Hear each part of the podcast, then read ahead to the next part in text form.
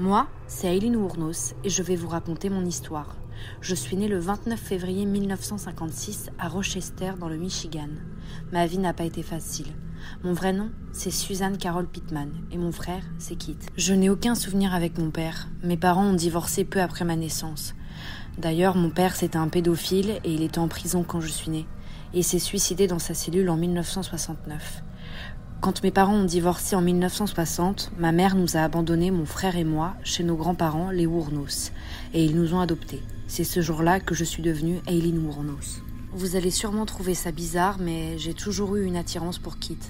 On a eu plusieurs fois des relations ensemble. Mais un jour, bizarrement, je suis tombée enceinte quand j'avais 14 ans.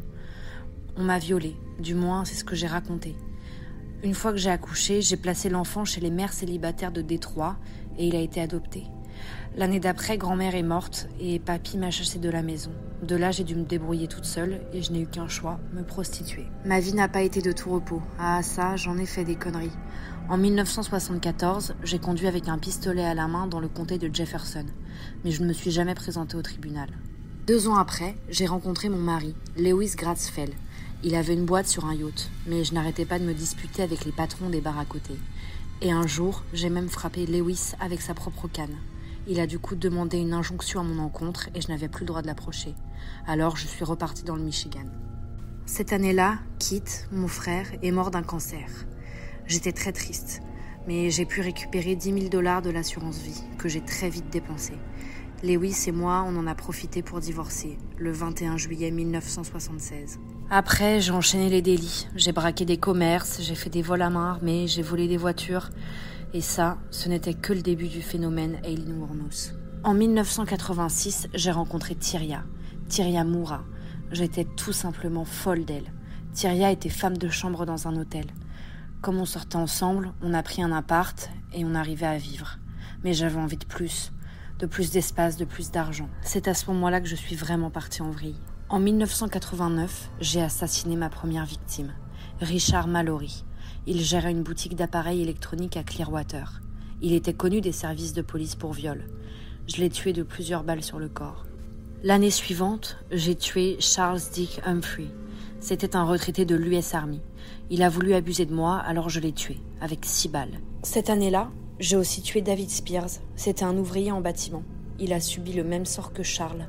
Pour être tout à fait honnête avec vous, j'avais un mode opératoire bien à moi. Dois-je vous rappeler que j'étais une prostituée? Eh bien, ça m'a servi.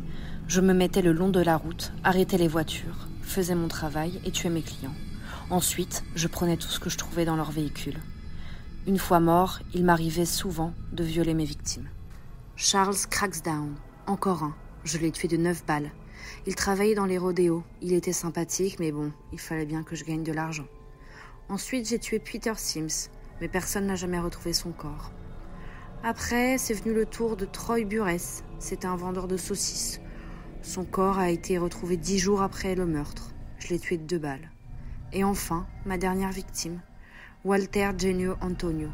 Je l'ai tué de quatre balles avec mon très fidèle 22 mm. Mais bon, comme vous vous en doutez, il fallait bien que tout ça s'arrête.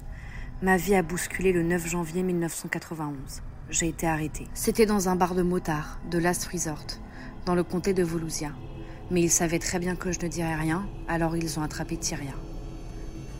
La pauvre Tyria. Il lui avait promis l'immunité. Alors, elle m'a trahi. Elle m'a appelé alors qu'elle était avec la police pour me faire avouer les meurtres. Et ça a marché. J'ai avoué. J'ai tout avoué, mais je ne lui en veux pas. Je la comprends. Alors, le 16 janvier, j'ai été incarcérée. Durant les auditions, j'ai toujours dit que c'était par pure légitime défense.